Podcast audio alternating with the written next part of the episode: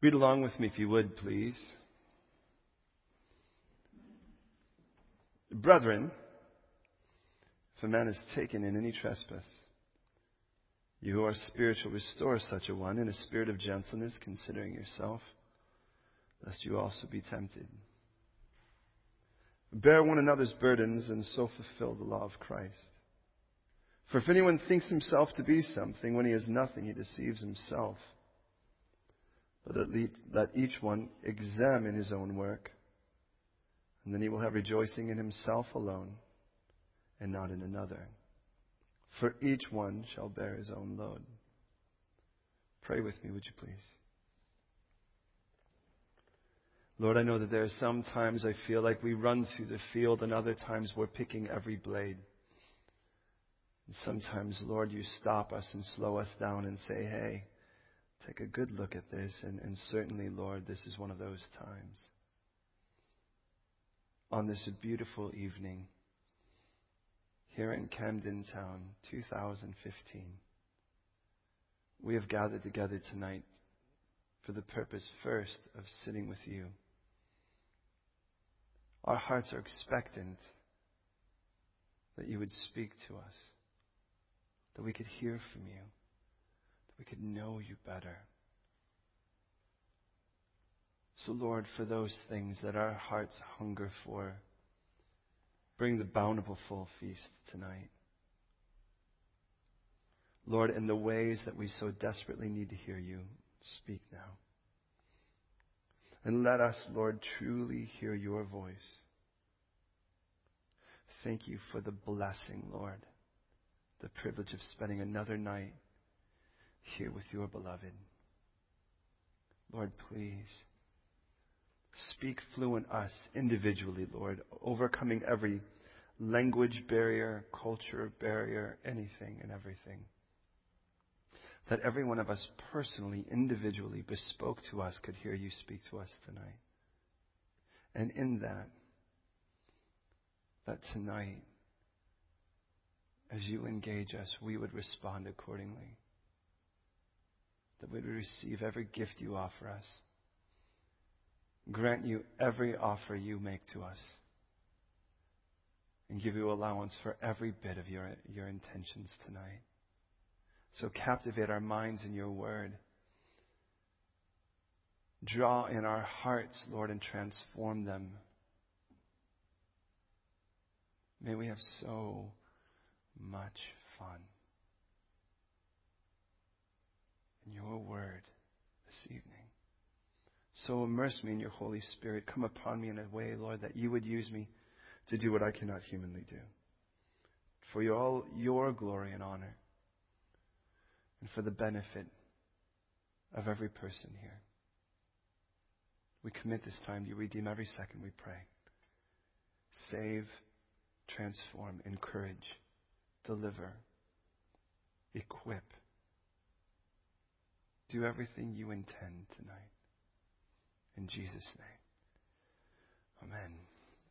Would say tonight is that would any please don't just believe me. Don't just assume it's true because I say so. Search the scriptures. Let the Bible have the final say. The last couple days have been quite eventful in our household. Last night, or I'm sorry, yesterday morning, I was making my youngest breakfast. My oldest has a tendency to get up quite a bit later than my youngest. It's precious time for the younger and I, Ruthie. And we hear a banging, uh, sounds like on the roof. Strange place. Here we are in the kitchen. And we really don't know what it is. So we continue. At this point, we're washing dishes, trying to bless her mother. So when she comes down, she doesn't find a mess. As we stop the dishes once they're completed and we start hearing the pounding continue, we hear a voice that says, Help. We go running up the steps, and there's my poor wife she had turned, it was one of those moments where you just don't see it coming. She was, I guess she was sort of in the shower, shaving her legs or whatever, and it just turned the wrong way and just collapsed. And she had hurt herself so bad she couldn't help herself up. She didn't see it coming. She didn't wake up in the morning and go, I assume today that I'll probably find myself in a place where I'm going to need help. where I'm going to find myself, in essence, in that humble position of really feeling helpless without someone else. She's a perfectly healthy human being. She does have scoliosis, a curvature of the spine, but she's in no position where you would consider her necessarily, if you'll pardon me for saying, handicapped in, that, in, in her back. But by God's grace, I mean, she has a husband that at least can pick her up and help her get dried off and get her to her bed and let her rest. Those moments are very frightening, needless to say, for a lot of people. Of course, as we're pulling her out of the door, there's her youngest staring in amazement. And you would think, what a horrible moment for that young lady. But it really wasn't. And speaking with her later, she spoke about the, the beauty it was to see someone love another person. Now, that's not necessarily the kind of word she uses often. And she saw it because a person that was really in need was being helped by somebody who really wanted to help solely for their benefit. Funny because I knew that I would be teaching on this text tonight. And in this text, there's a very, very similar situation that goes on here. At the end of chapter 5, we were told of two different modus operandum, if you will, modus operandi. We could either work in a me first, self centered, or as he would call it, in the flesh driven life. Or we can live a selfless, God centered, others focused life that he calls walking in the Spirit. Before we've come to Christ, if you've not accepted the gift of Jesus, you will have that opportunity tonight.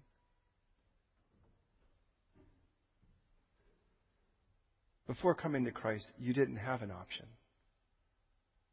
It was you first. It was survival, and survival is very selfish. And with a me focused life comes a lot of other things too. For instance, fear. Fear is the, well, if you will, it's the trailer that is attached to the lorry of self centeredness. And so we can make that choice now. Having accepted Jesus Christ, God gave us a second choice, but we can choose what we're most familiar with, which is to be self centered, self driven, self centric, self motivated, self made. Which really, in essence, flies in the face of all the kindness and grace that God has bestowed upon us. And He told us there's two different ways to walk. You're going to feed one or the other. Next week, God willing, we'll look at the fact that he says that in another way. You reap what you sow.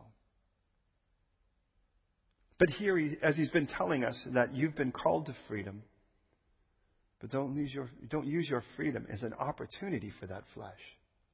Hear me in that. Just because you are free to choose does not mean you're, you should choose poorly. You are free to choose.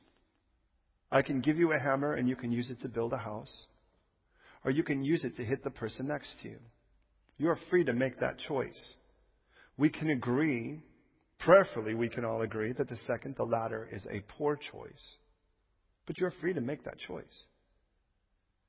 The world thrives, if you will, or at least exists on the function or the presupposition that hopefully the people around you will not be making those choices. The latter. When you're standing waiting for the train, and there are an awful lot of people, and of course, most of them have no clue what the yellow line is and how to stay behind it. But it only takes one person to throw you forward. Now, this is not to feed your paranoia. If you're the kind that's fearful, this is probably going to be a rough moment for you. Think about the strange amount of trust you must exude. That complete and total stranger, sometimes some that look barking mad, are standing right behind you. But you are either assuming that they won't push you or that the push they give will not be as strong as your ability to brace yourself. Or you just trust that God's bigger than both of you, which I think is a wise move. And the reason I say that is, is exactly what Paul is listing. You are free to choose. If you've accepted the gift of Jesus, you are free to choose. And people ask, why do Christians look so much like the world? Because they are choosing poorly. They can choose that if they want. But how stupid. The same way that a man marries a woman because he says he loves her and then chooses to live the rest of his life alone, he has the right to enjoy his wife. But he could be stupid and make poor choices. And he told us that if we're really going to be free, we should be free to love. To really think about others. See, we weren't free to do that before. Even if we did an act of kindness, at the very least, we were keeping score for someone ourselves, them, God, whatever. But the moment that we accepted Jesus, He put a selfless love in us in such a way that we would actually serve someone else solely for their benefit, to give, to give life. And then we get to this text in light of that as he's been preparing us in the previous couple chapters with that mindset. He told us to not become conceited, provoking one another in the last couple verses of a previous chapter, our previous chapter. He told us that we're going to thrive, if you remember to live, to thrive in the Spirit, well, then let us also walk, to keep step with the Spirit. Not just to walk mindlessly or to walk around, but literally it's a military term of to march in sync. Stay in sync with what the Spirit wants to do. Interesting as it goes from that now to this. Brothers, if a man is overtaken in any trespass, you who are spiritual, restore such a one in a spirit of gentleness, considering yourself, lest you also be tempted. Tear this apart with me for just a moment. First of all, brethren. Brethren means he's speaking to Christians. That would be clear. He is not asking for any person who doesn't know Jesus Christ to restore another individual.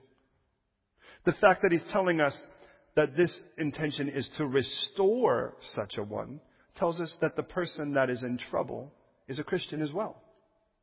This is one Christian seeking to reach out to another Christian.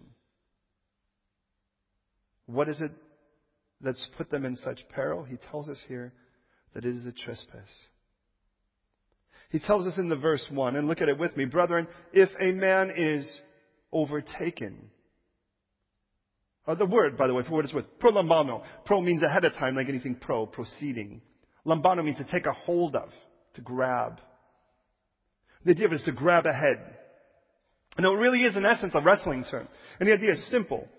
Two guys are looking at each other, and they're kind of, you know, and it is a very traditionally Greek mindset. Greeks like to you. I don't know. I shouldn't shouldn't go there. Anyways, you know, they'd shave themselves, they'd grease themselves up, they'd throw off all of their clothing, two guys, and they'd stand in a ring at each other and try to take each other down. And the idea of it was that they would be they would be coming like this, and ultimately, sooner or later, one of them's to get a hand on the other one first. And the one that gets a hand on the other one first is the one who's to take the other one down. Interesting because a very similar term is used in John chapter 1 when he says that light shines in the darkness and the darkness couldn't literally get a hand on it. It's the same kind of idea there. And the idea is that light was so the dominant factor that darkness couldn't even get a hand to try to take light down. Darkness, it will never be the overcomer of light, only the absence of it. So let's start putting this thing together. Dominic. He all of a sudden is walking and he finds himself overtaken. Now when we use the term, and it's quite simple in the same way, that somehow in it the person that seems to be in a battle and seems to have lost the one who appears for the moment to be stronger or at least to have the advantage. Well, what is it that's overtaken him? A trespass. Think about what a trespass is. I mean, the, the idea of it in its simplest sense is you're not where you should be. Isn't that what a trespass is? Something that says, stay out. You don't belong here. This is not for you. And my dad was, I had very little time, but the time that I did have with him, he was a, kind of an adventurist of, of, at heart. And my father had seen a movie a long time ago called Papillon, Butterfly. It was with Steve McQueen. Steve McQueen. Some of you don't know that name. You think McQueen. Isn't that one of those cars in the car? Well, Steve McQueen was an older actor, as you might guess. And in the movie, there was, it was filmed, he discovered that it was filmed at the old Stateville. Now, by virtue of calling it the old Stateville, Stateville's a prison, by the way. There, you have to assume there's a new Stateville. Well, there is a new Stateville, and it is very well occupied by the Blues Brothers and others, as you're well. So my father goes and takes a, a drive over with his new wife to the old Stateville because he recognizes that the movie was shot at the old Stateville. He goes up to the big fence, and it is a chain link fence that is wrapped around in chain with a giant padlock on it. And he's there shaking the, shaking this gate, shaking this gate to see how secure it is. It says all over it, don't trespass. Foo, what are you doing stepping in here? And he's shaking his thing, and he turns to his wife and he says, hey, and he's like, you know, he's there, there's two old guard towers and the whole bit. You know, he's like, this is so cool. And this guy goes, you know, if we get some chain cutters, we can cut right through this. And then all of a sudden, something strange happens on one of the guard towers. A little speck blows a whistle. See, what he hadn't really considered the fact was that the old Stateville was still occupied. My father was trying to break into an occupied prison. How many people do you know try to break into a prison? Now you can imagine how weird that would be. I mean, he's like, oh, okay, time to leave. Hops in the car and off he goes. They probably still are looking for him for that, I imagine. And I wonder how many times, I mean, I was raised, because I was raised with that mindset, I see the word, you know, no trespassing and I think that's cool territory. That's, there's something in my mind that that's how it clicks until I went to Israel. Because in Israel, when it says no trespassing, don't go beyond this line, there's a reason for it. There are mines. You know what a mine is? That's when you step on it, that's not the problem. It's when you lift your foot. Then it blows up, and that's say goodbye to your foot. That's the end of it. Or go find it. Hop over where it goes. And, and the idea of it is you realize that trespassing is because you don't belong there for a good reason. Sometimes it's because somebody just doesn't want you in their property. A lot of times it's because you could be in grave danger. Well, that's what a trespass is.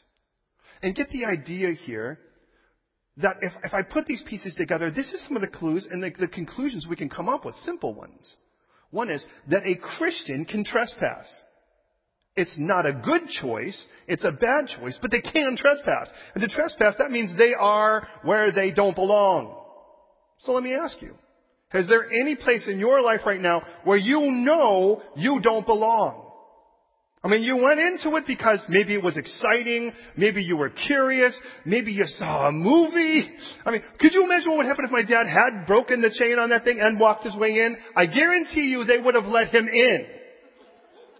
It was coming out that would have been a problem. Well, get the idea there. That's the beginning of this. There is a person who, for whatever reason, it was curious, it was exciting, it was promoted as something, whatever, and we have, we as Christians, our eyes are supposed to be on Christ, but the enemy knows that many of us have spiritual ADD. We even pray, Lord, just squirrel! I mean, we just can't even focus for a moment. And we're like, you know, and we know because when we pray, we're like praying and our headphones are in and we're typing a text and we're, you know, kicking something with our foot. You know, it's like, hey, God! And Lord, as if the Lord's like, you know, He's silencing heaven to watch us multitask with him. He's like, hold on, angels, watch this. Oh Lord, that's such a, you know, where was I? Oh yeah, yeah, amen. Did I say something good? You know, and so God's like, you can see the angels going, this is the funniest reality show I've ever seen.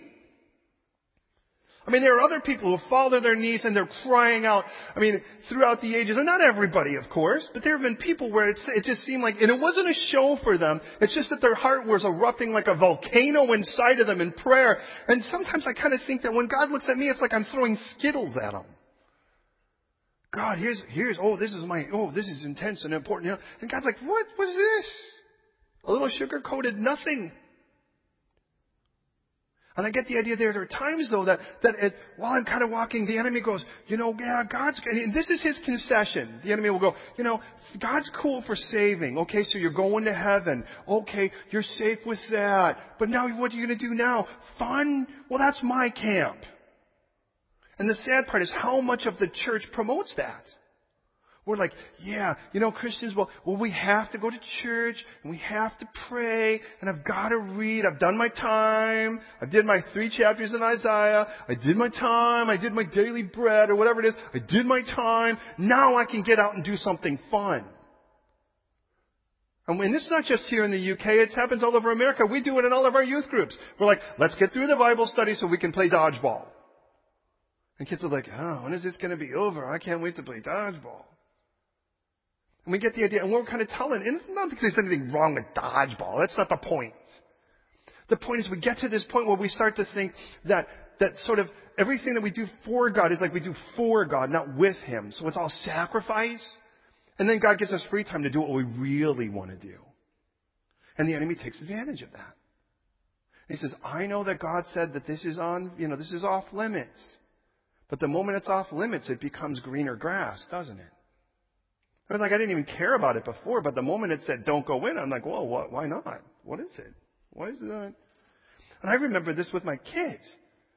You know, it's like, you know, you make up, my wife loves to bake.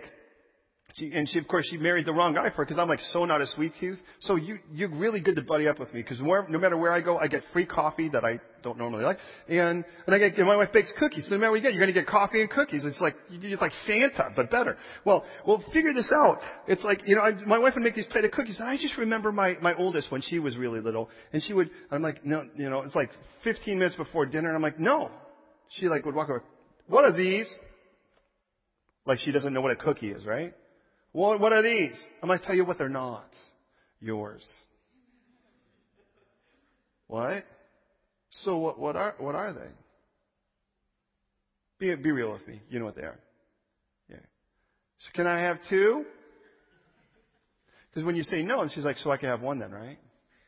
She's like chiseling me down. See my kids are? Pray for me. I'm like, no, honey, listen, 15 minutes is dinner. I want you to ruin your appetite. Oh, come on. You know how big my stomach is. I can eat this and a big dinner. I'm reasoning with you. Or you can wait till the end and you will have my blessing. Okay? Where you going? You know what? I just, I just want to be near the cookies. I just want to be near them. Just be near them. Why do you want to be near them? I just, just, just want to be near them. Want to smell them. Smell them. Mm, smell like cookies. Like, sweetheart, a heart that's to be near to sin is a heart to be to sin. What? If the cookies are off limit right now, don't go near them because you're going to want them more. Oh, I do want them more. You can imagine. And I, I, that, that particular conversation sticks in my heart so deeply because I recognize how much of me is in her. And have you ever done that? You talk to a guy and he's like, he's had a problem drinking, but he's like, you know, I'm only going to the pub for, but why are you in the pub, man? Is there anything you can get in the pub you can't get somewhere else? Drunk. It's like, why are you so close to your cookies, man? But sooner or later you go, that's off limits. Paul even said, you know, I wouldn't even know what it meant to covet till God told me not to. And I was like, ooh, I want whatever it is I can't have. And all of a sudden, what happens is some places are like the old Stateville. It looks exciting. It's kind of, you know, I could just peek in. And all of a sudden, it becomes like your identity now. I mean, so much so that even after becoming a Christian, you still think of yourself as a Christian with this, as, an, as a bolt on, as an add on. So much so that you're like, well then, how come the church looks at this? Or how come, how come we can't do this? Or, or why is it, is if somehow you're still a representative for this thing instead of actually being a representative for Christ? And it's amazing how often that happens. And it happens in so many different arenas because somewhere down the line we won't say, look at, you know, this is just wrong. It's trespassing. This is supposed to be off limits and I'm not really supposed to be there at all. And the Lord's like, you know, I'm not just standing here waiting for you to just kind of stand with me. I want to walk. I want to take you some beautiful places. But if you're going to wander off, you're really not going to go to the places I want you. I want to take you. And I guarantee you where I'm taking you is going to be so much better than any place you can wander off. But then you get to that point where you're overtaken. And understand when a person is overtaken, then it's time for rescue. But notice, it's not like everyone can rescue such a person. He gives us some very important details here. But it starts with this. Here is somebody who needs to be rescued. I mean, they're in a place now, and you know the problem is, often when we are overtaken, the last thing we want to do is ask for help. And it isn't because, listen, I'm going to call your bluff on this. It isn't because the church is going to condemn you. It's because you've been listening to the enemy already to stray, so you're going to listen to the enemy accuse to keep you there too. That's why. Because when you listen to the enemy, it goes, come this way. This is better territory. This is exciting. Oh, you only can step in for, well, oh, just pop into Stateville. You can pop in and pop out. What's the big deal? And then you get there and you've already been giving him audience. You are following him into your trespass. You are following him into this dangerous territory. So you're already listening to him. And you know what happens? Then you get here and you're like, oh, this isn't so good. I really don't think I should be here. But you're already listening to him. So he'll say, you don't want to go and call anyone because you know what they're going to say. I told you so. You're going to get that look. You know that look when you're going to tell them, look at me, and they're like, oh, really? Aren't you supposed to be better than that by now? And they'll condemn the church. He'll condemn the church. He'll condemn you, right? Oh, you miserable worm. You don't deserve to go there anyways. You're horrible. You're better than them, but you're horrible. How does that work out, right? What does that make the church? Oh, and you don't want to call your Christian friends because you know they're already talking about you right now, and you know they've already put labels on you right now, and you know they're already joking about you right now, and they've already ostracized you right now. They don't care. They're not going to help. They're going to, you know, I mean, imagine what they would be like if you wandered off. It said rip current at the ocean. You wandered into it. The ocean's pulling you out deeper, and all of a sudden the same one that's leading you out there, and you realize the, the only difference is in that situation we recognize someone's trying to drown us. And that same person says, don't call for a lifeguard. They're going to point and laugh at you. They're going to go, how can you be so weak? Why do I have to rescue? Cause it's their job. That's their job. I lifeguard for a while. And I can tell you, right before I got the job, the last guy that had my job quit because somebody died on his, on his uh, shift and he couldn't recover. He watched a kid that fell and got trapped underneath this sort of fake sort of uh, stage thing that floated in the water. And he watched them pull him out and he was dead. And he said, there's, that was my job. There was no way he could have seen that kid. There was no way he could have seen him. But it didn't matter to him. He knew that that was his job. And can I say, beloved, if you've accepted the gift of Jesus Christ, welcome to the school of lifeguarding. You are called to be a lifeguard. Here's the problem. Let me warn you now. When a person is overtaken in a trespass, they will most likely not tell you. Matter of fact, they'll just most likely not see you. And you call them and they say, I'm cool. Things are alright. The same way that if Naomi was in a hostage situation and we call her on the phone and she's standing there with this person pointing a gun at her, hey, Nay, how's it going? I'm fine. Because she's in the audience of the one who's her captor. But if you're to say, hey, I'm coming over. She's like, good. You might want to multiply that. You know, I have to talk code at a moment like that. Maybe more of you. Nines, three of them. Think it through. You know. And so you ask somebody, how you doing? And you know. It's like, you know, someone walks by, hey, I, yay. And you're like, well, actually, I want to, oh, bye. They're not asking, but every once in a while, someone will love you enough to go, how you doing? And they stop and they look. And you're almost not used to it, right? And you're like, uh, do I tell you? Fine. You know that. I'm fine. But inside screaming for help. And you go, really? You got time to tell me the truth? And still sometimes they're, they're going to fight you and sometimes they'll actually be honest. The rest of this particular portion, now you see we're only going five verses. The rest of this portion is about the rescuer. The purpose, the point, the path we take, the practical in it. But let's start with this. Is there anyone right now you suspect? I'm not even saying you know. Maybe you know as well, but you suspect is overtaken in enemy territory. You're like, but you're a Christian. Yeah. But Paul says, I am free, but I will not be put under bondage anymore. He knows he could be. You go, well, how does a Christian, a guy who's, who's an alcoholic, gives his life to Christ, how does he become an alcoholic again? How does he go back to that? It's simple. He has a choice and he's chosen to go back. Now, he may have made it quite convenient. But often, one of the reasons we struggle so bad is because we live right next to the cookies. And we wonder why we have a problem eating them. So follow me on this.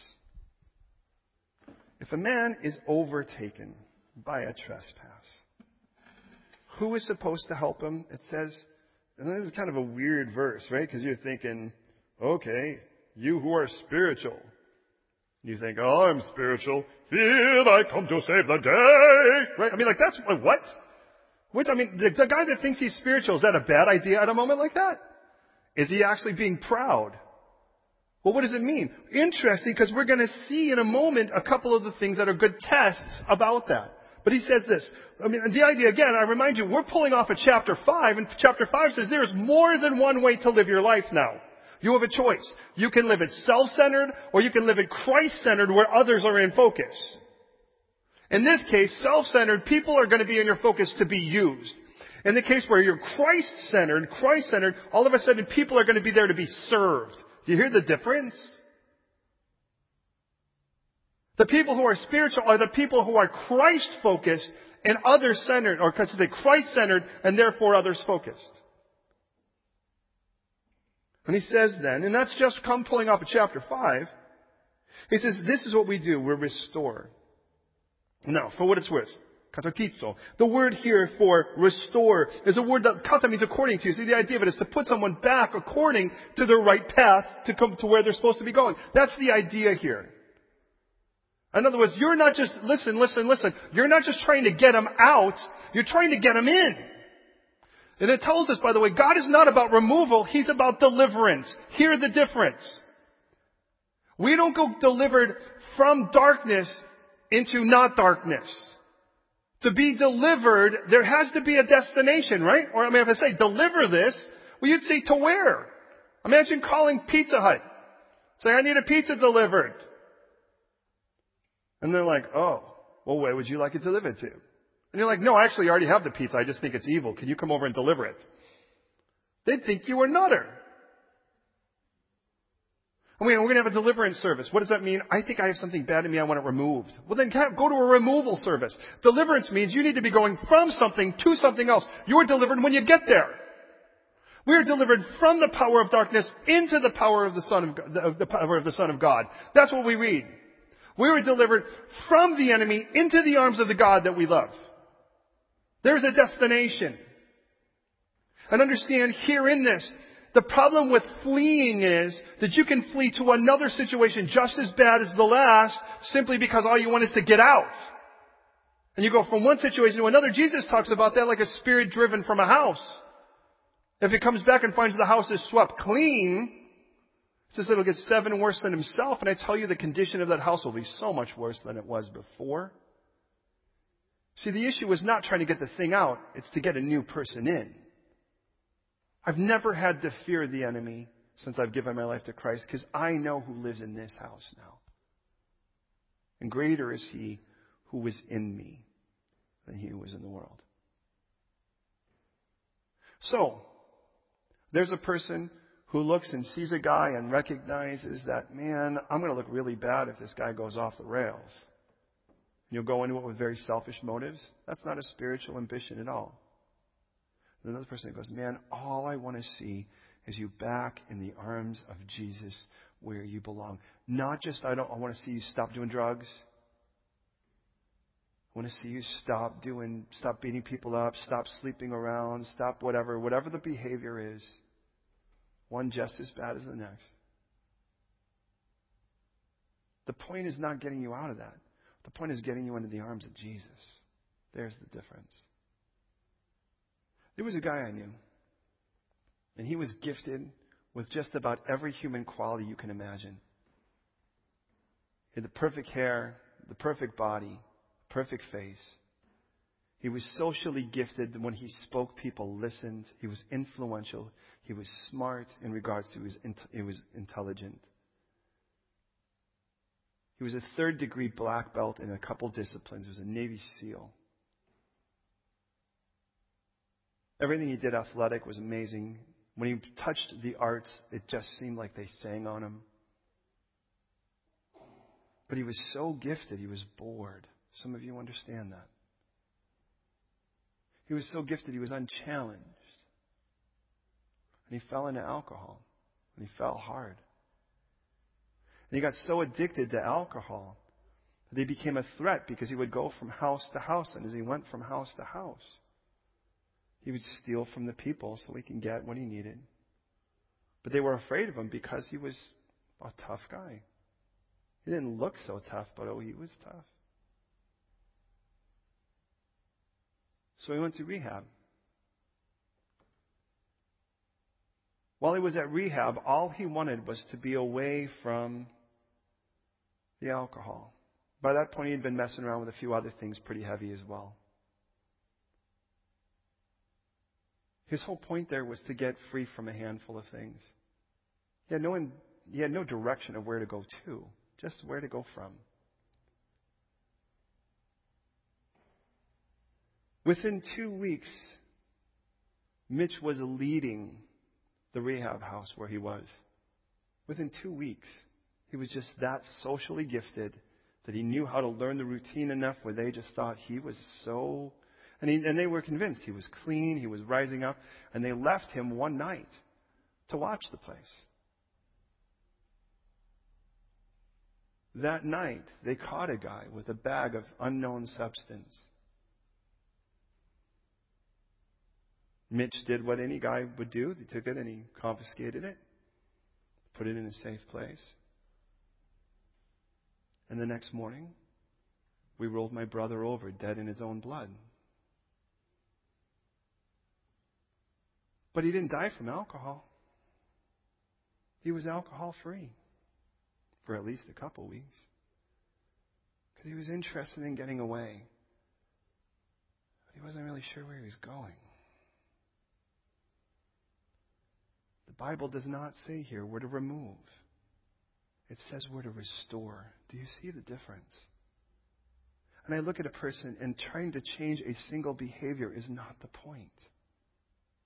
I look at a person and say, You're behaving this way, and it's so contrary to what God wants. But we're missing the point, beloved. The point is that God created them to be with Him, and anything else we do could almost interfere the point is not the behavior. The behavior is the symptom of the fact that the heart is not with Christ like it belongs. And the worst part, the most miserable person in the world is the person who's feasted at that banquet and now is eating the scraps from the pigs. Because they know how good it could be if they'd humble themselves and come home. I think sometimes the enemy has convinced them that the older brother in the prodigal son story is every person in the church, pastor included. And it is so not true. But some of it is, to be honest, because we can't spend our whole life chasing after every person that doesn't show up on a Sunday or a Tuesday or a Wednesday or a Thursday or a Friday or whatever study they regular. But when we get on our faces and we're seeking the Lord, you know this. Sometimes He just puts somebody on your heart. And here's the thing if the Lord puts that person on your heart, don't expect the Lord to put that person on a whole bunch of other people's hearts. So when you say, the Lord's put this person really heavy on my heart, and you're trying to rally a posse, sometimes you may not get it because, to be honest, a posse may scare the person away. And what they need is one person to love them enough to get to them. Sometimes the Lord will let you gather a crowd, but most of the time it doesn't seem to work that way. So listen. And we better pick it up. We're in verse 1 still, right? Listen. If a brother, if anyone you see is caught, is overtaken now in a trespass, you who are spiritual, the point is to restore him. And this is how we do it. The purpose is restoration. The person that is in trouble is a Christian. The person that is to restore is spiritual only. The path is one, he says here, the word, notice, in a spirit of gentleness. The word gentleness is a word we would be familiar with if we were reading this in original language. Praotes is the word that's used when Jesus says, Blessed are the meek. Now, a meek person is not a weak person. It's used of a broken colt. They're no less strong, they're just now steerable. They're no less strong, they're just now steerable. And the idea is, I don't come at a person who is drowning and scream at them to swim harder. I come in gently with strength reigned by Christ. And I say, You want to come out with me now? Would you like to go home? I wonder how long the prodigal would have stayed had one person from the household found him and said, Your dad wants you back. Why don't you come home now? In a spirit of gentleness, considering yourself. The word for consider is scopeo, like we get the word scoping from. Means to see, to overview, to observe, to contemplate lest you yourself find yourself in the great test. So now I realize that if I'm going to go and approach someone, even if right now the Lord's been putting someone on your heart as I speak, someone that you know needs recon, the rest of this is about considering. Notice what the rest of this portion says. I mean, doesn't it seem a little contrary that in verse 2 it says, bear one another's burden, but in verse 5 it says, each one shall bear his own load? Did you notice that? Bearing one another's burden makes sense that's the way I view myself. I'm responsible for my side of the street. Each one shall, uh, each one shall bear his own load, I'm sorry, is the way I view myself. I'm responsible for my side of the street. When it comes to bearing one another's burdens, that's how I view you, is that I still want to be able to be in a position where I can help you when necessary. So look what it says. Bear one another's burdens. That whole idea of considering myself, let, and so fulfill the law of Christ. It's like, you know what, you really want to do what Christ has called you, this, will this is what it looks like. Notice, notice what it says next. For if anyone thinks himself something when he's nothing, he deceives himself. Isn't that kind of a strange thing to say here? Or not? Why is that there? And then, let each one examine his own work, that he will have rejoicing in himself alone and not in another. That's a strange thing to put in here. Why is that here? Or is it there for purpose? Well, look at those two things. One is, why don't you take a careful look at yourself and think how hot you really are? The second is, why don't you take a careful look at your work and stop comparing it to someone else's? Remember when it said, you who are spiritual, restore the individual, but consider yourself first. Take a careful look at yourself first. Might I just say, that's exactly what he's telling us. So here's the situation. Claudia, she innocently steps into something. It's a little shiny. It's a little exciting. She knows it's off boundaries, but she doesn't realize how dangerous it is. And down the slide she goes. And now she's in danger. She is trapped. She's feeling in a place where she is overwhelmed and overcome. And Jenny sort of notices that. And as Jenny starts to notice that as a compassionate individual like Jenny can be, she notices Claudia and wants to step in and help. And God says, well, let's take a look at a couple of things, Jenny, beforehand. Here's a little personal inventory. The personal inventory starts with this. Who do you think you are? Not who, like, who do you think you are to rescue her? The question is, who do you think you are in the process? Because often what the problem is, is we get this savior complex because we love people. I mean, the strange thing is, this is a problem for the wrong reasons, but for the very best intentions. What happens is I see someone and I love them and I want them so bad to get it. And I'm like, come on! But they, they don't get it. I feel like I failed. But I'm not the one who can restore them. I'm just the ambassador. And what happens is we stay up at night and we beat ourselves up and we're like, oh, if, oh, now three days later, if only I'd said that. But if that had come to mind when I was praying and it didn't come to mind, maybe God didn't want me to share that then or He would have given it to me. And so what happens is like, look at yourself while you're doing this. Make sure you realize a couple things. One is, is the thing that they're being tempted in something you could be tempted in? If you have a problem in that area, and you see somebody drowning in that area, you might want to really call for help with someone that may not necessarily have that particular weakness. It's like, you know, I've got a friend and you know what? This is their area and they're really struggling with their identity. They're really struggling with this addiction. They're really struggling with gossip and their, and the way that they see themselves in the sight of God. And they really, or with selfishness or with whatever it is, with bitterness, with anger and whatever it is. And in all of those things, all of a sudden you're like, but, but you know what? But you, are you humble enough? to go to someone else, God, I just want you to know though, I have a weakness in this area. So would you at least come with me to watch, to guard me so that I don't get sucked into that? I mean, for some people, if a guy's in a club and he shouldn't be in a club, some people go in and get him in the club. They're just going to wind up clubbing. So part of it is look at, why don't you consider yourself, well, do you think you're really something? On the other side of it, you could think you're so nothing, you don't trust God to do the work. It's like, well, I'm really not anything anyways. Well, God's like, but I'm everything, and I'm coming with you. I'm sending you, and I'm going with you. Trust me to do something with this. And then he says, oh, in this area of your work, here comes the other part of it. Is you just start thinking you're something because, well, check me out. I'm obviously not better than you because, man, you're in a really bad place right now, and I'm not so bad. You know, in the moment you compare yourself to Hitler, you look pretty good.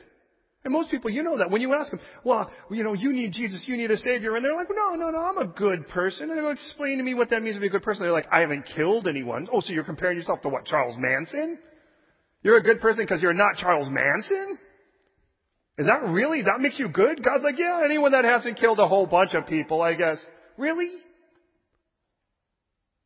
He's like, you know what, don't do that. Consider yourself in such a way so that you're like, you know what, Lord, I still need you too. And the difference is this. I can sit with an individual and not go, hey, yeah, idiot, what are you doing with this? It's like, you know what, bro? You and me both, we have our struggles and we both need the same Jesus. Can we walk arm in arm out of this? Because there's a chance that I'm going to need you to do this for me someday. So follow me in this. And I'm going to take you to one quick thing and we'll close this up. Because I, I don't want us to miss the depth and the beauty of this. If you have your Bibles with you, and prayerfully you do, because we gave them to you if you didn't, flip to Mark 2 for a second.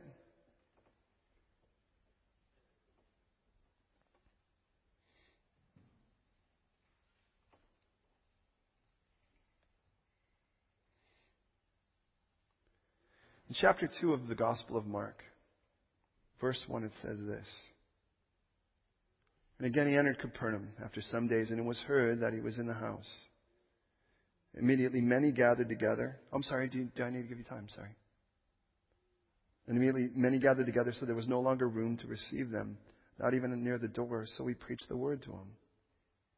When then they came to him, bringing a paralytic who was carried by four men. When they could not come near him because of the crowd, they uncovered the roof where he was. So when they had broken through, they let the, down the bed on which the paralytic was lying. And Jesus saw their faith, not the faith of the paralytic, but theirs. And he said to the paralytic, Son, your sins are forgiven you.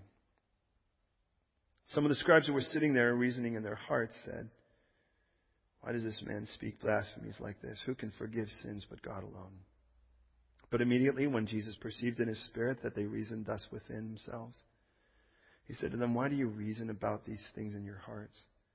Which is easier to say to the paralytic, Your sins are forgiven you? Or to say, Arise, take up your bed and walk?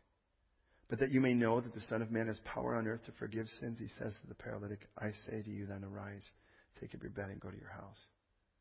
Immediately he arose, took up the bed, and went out in the presence of them all, so that all were amazed and glorified God, saying, oh, We never saw anything like this. At there was a guy who couldn't get to Jesus. He was so powerless to get there. But God called these people that were with him friends. Did you notice that? He had friends. He had four of them. And he had friends who cared enough that they were going to do whatever it took to get him to Jesus. I mean, I could develop this, but I won't for the sake of time. I just want to bring out a point in clarity.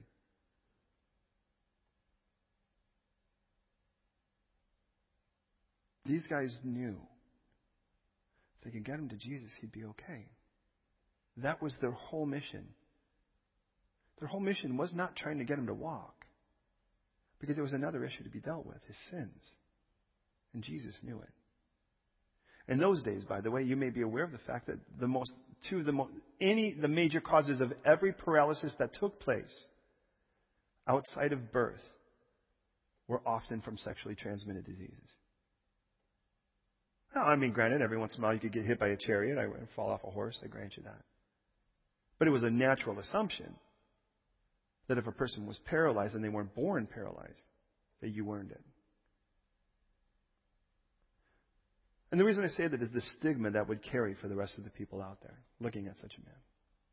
Blindness was another one, by the way, of that. These guys weren't there just going, you know what, if we could just get you walking, we'd be cool, because then people would think you're all right. They're like, we need to get you to Jesus. So you know what they did? They decided they were going to carry his cot because this guy couldn't. Let me ask you something. Do you have cot carriers?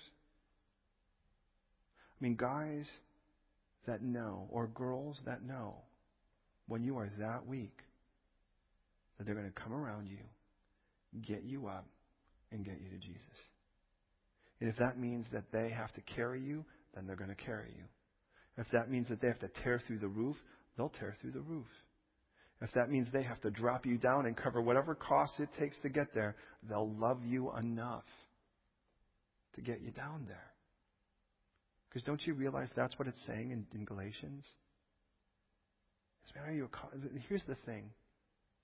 I would be very shocked if you genuinely believed you had cot carriers that probably didn't believe you were one for them.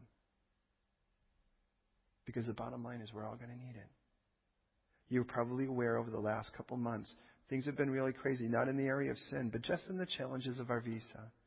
Can I just make clear to you on Friday, unless something radical happened, we will be putting in for our visa. At least putting in to get our sponsorship for our visa. We are planning on moving forward. And if there's a way to move forward, we're going to do it. We are committed to you guys in any way until the government removes us. We love you that much. That is the way we are going to be. But you know, it's at times like that, and, it, it, and to be honest, it's like for a lot of it's to be honest, my my family. I mean, you know, you you want security. Kids want security. Why wouldn't they? Wife wants security. Why wouldn't she? Now our eyes are on Jesus in this. But it's at those times, to be honest, sometimes those people won't cry out for help just the same way you won't. And do you love them enough? And I'm just saying, do you love my wife or children enough? But do you love those people that are your people, your peeps, enough to carry their cause? It's going to smell bad. You're aware of it. A paralyzed guy doesn't smell good when you're carrying him. He hasn't been able to get up when he has to go to the toilet. He goes to the toilet right where he's at. He's sitting in his own mess. And so will the people you're probably trying to carry to Jesus. It'll just be more spiritual, but they're still in their own mess. But you know what? I love you enough. I'm going to carry you. My prayer tonight, if you're willing to do this with me, is to do some seeking in the Lord and to ask, Lord, who do you want me to be a cot carrier for? Someone that says, look, I just, whether you know it or not, I'd like to commit to you that at those moments when things get rough, I want to be praying for you enough so that I'll have the spiritual insight enough to see you in the need when you may not want to call out to me so I can grab that cot with to help get you to Jesus. But then also, might I ask, to do some soul searching on who you would like your cot carriers to be. My suggestion is make it the same people. I'd like to offer to carry yours when you need it to. But I'd also like, would you please be praying for me? Because I'm considering myself, lest I also be tempted. I'm a human being just like you that just needs Jesus just like you do. Would you keep your eye on me so that when those moments come, when you see me straying, and I want to be honest with you enough to know, to let you know this is what it kind of looks like when I start rolling over and start sniffing into territory that's familiar but trespassing nonetheless. Hey, some of you like me, we've lived in more than one house our whole life. When we first moved here, we moved blindly to Hampstead Heath. It's probably the most expensive place in the world to live, but it was, you know, it was a place where we could fit a hundred people, and and we kind of lived next to Satan. But anyways, but um, but in all of that, it's like now we've moved out. We all live in our own separate places. That was a place we're familiar with. I could probably still walk into that house, theoretically, hypothetically, and walk my way closed with my eyes closed to all of the rooms. But it would be trespassing now. Though I'm familiar with it, it still would be trespassing because it's not my place anymore. And there's a lot of places in your past and in my past that aren't our places anymore. And the reason I say that is those are the places, to be honest, where we'd be most prone to trespass. Because we would convince ourselves we're not trespassing because we're familiar with it. But it's trespassing nonetheless. And the reason I say that is there are people that I know that I love, that they know where I've come from. I don't have to fill them in on a barrage of details, but they know where I am in regards to the moment I lose my grace with people and my sense of humor in that, and I start getting just bitter and nasty and seclusive and insular, that's where they need to nail me before I get any worse. Because those are symptoms of a heart that is not in the right place. And the reason I tell that to people is because I know I need God carriers. We all do. So as we go to prayer tonight, can we seek the Lord on that? Could you imagine what would happen that we, as a church, became cot carriers for each other? We're not nosy busybodies. We're people that love each other enough to just want them with Jesus. That's the point. If I can get you to Jesus, I know He can take care of you. You're where you belong. It's that simple. So let me ask you have you ever accepted Jesus in the first place? He died on a cross for your sins just like mine, so that who I was, who you were, could be left there permanently. Was buried so that person could be buried. And just like Scripture promised, rose again on the third day to offer you a brand new person who has the choice to be free from the bondage that you've been in, or maybe even right now are in. He wants to do that, but the only thing left is to let Him. And that's to grant Him permission. He's paid your price, the bill's been paid. Have you accepted His payment? Interesting because if you look at this text, it says, let those who are spiritual. And I just love the idea that there's a let there. There's, there's a desire in that. Well, my God wants you so bad he'd rather die than live without you. There's the point. So look at first, I want to give you an opportunity to say yes to this Jesus. If you're not sure if you have or not, you can walk out of here. Sure, pray with me. But then from there, we'll turn then to those who have said yes, including maybe yourself, and ask the Lord then to raise up in our hearts names, people, faces that we know that aren't just like someone very distant, but somebody that's close enough that will love us enough to say, you know, you kind of you're kind of looking like you need your cot carried right now.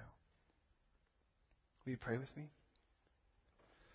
Lord, thank you so much for your word here. I know we've gone long, but there's no way to cut this short. And I pray right now, Lord, for my brothers and sisters in this room, your beloved, Lord, I just pray right now that you would, Lord, speak to us and minister to us. Be putting names and, and, and people, uh, faces on our hearts, Lord, even as we turn ourselves right now, Lord, to those who may have never said yes to you. In this room right now, within the sound of my voice, have you accepted Jesus' payment on the cross for you? Declaring him as your ransom so you could be free from the bondage and the captive, from the hostage situation we find ourselves in spiritually. But also, have you accepted him as your Lord, giving him permission now to take over your life and make it beautiful? If you haven't, I'd like you to pray this prayer with me right now. God in heaven, I am a sinner just like every other human being. The need is universal. And you, as a righteous judge, punish all sin. But I believe that you, in your love for me, sent your only begotten Son, Jesus the Christ, Son of God and God the Son, to die on the cross for all of the sins of mankind, mine included. And when he died there, my bill was paid. my crimes were punished. And as he was buried, the person that I hate so much, that I want to be free from, was buried with him. And as he rose from the grave, he offers me new life now. One that is free to choose freedom, to serve others and love others, and not just to serve myself. I'm so tired of that. Serving myself. It's so unsatisfying. So, right now, in this room, I say yes to the gift of Jesus, declaring him as my ransom payment, as my Savior, and as my Lord. I give myself to you now. Have me, please, in Jesus' name. And if you agree with that prayer, I ask to give a confident and resounding Amen. Mm, Lord, thank you. I pray for those who said yes to you tonight, that you would bury in their hearts, Lord, a hunger for your word to know you better. That you would develop within them the heart of a cot carrier and make them the people you ordained them to be. Give them love for fellowship. Show them intimacy in prayer. Develop them tonight, I pray. Cement that decision. And with every person who's called on your name, be it tonight or many moons ago, Lord, I pray tonight that you would show us that we are not to do this alone. First and foremost, it's with you, but also with each other. We are not called to be isolators. And Lord, forgive us if we've ever looked at the church in a manner, Lord, where we've listened to the enemy to isolate us. But tonight, Lord, I just pray you would set us free from that and put on my heart tonight names of people that you want me to commit to being their cot carriers. But also, Lord, put people on my heart tonight that, that would be willing, Lord, to be cot carriers for me as well. Oh, Lord, please, tonight, make me the cot carrier that you want me to be.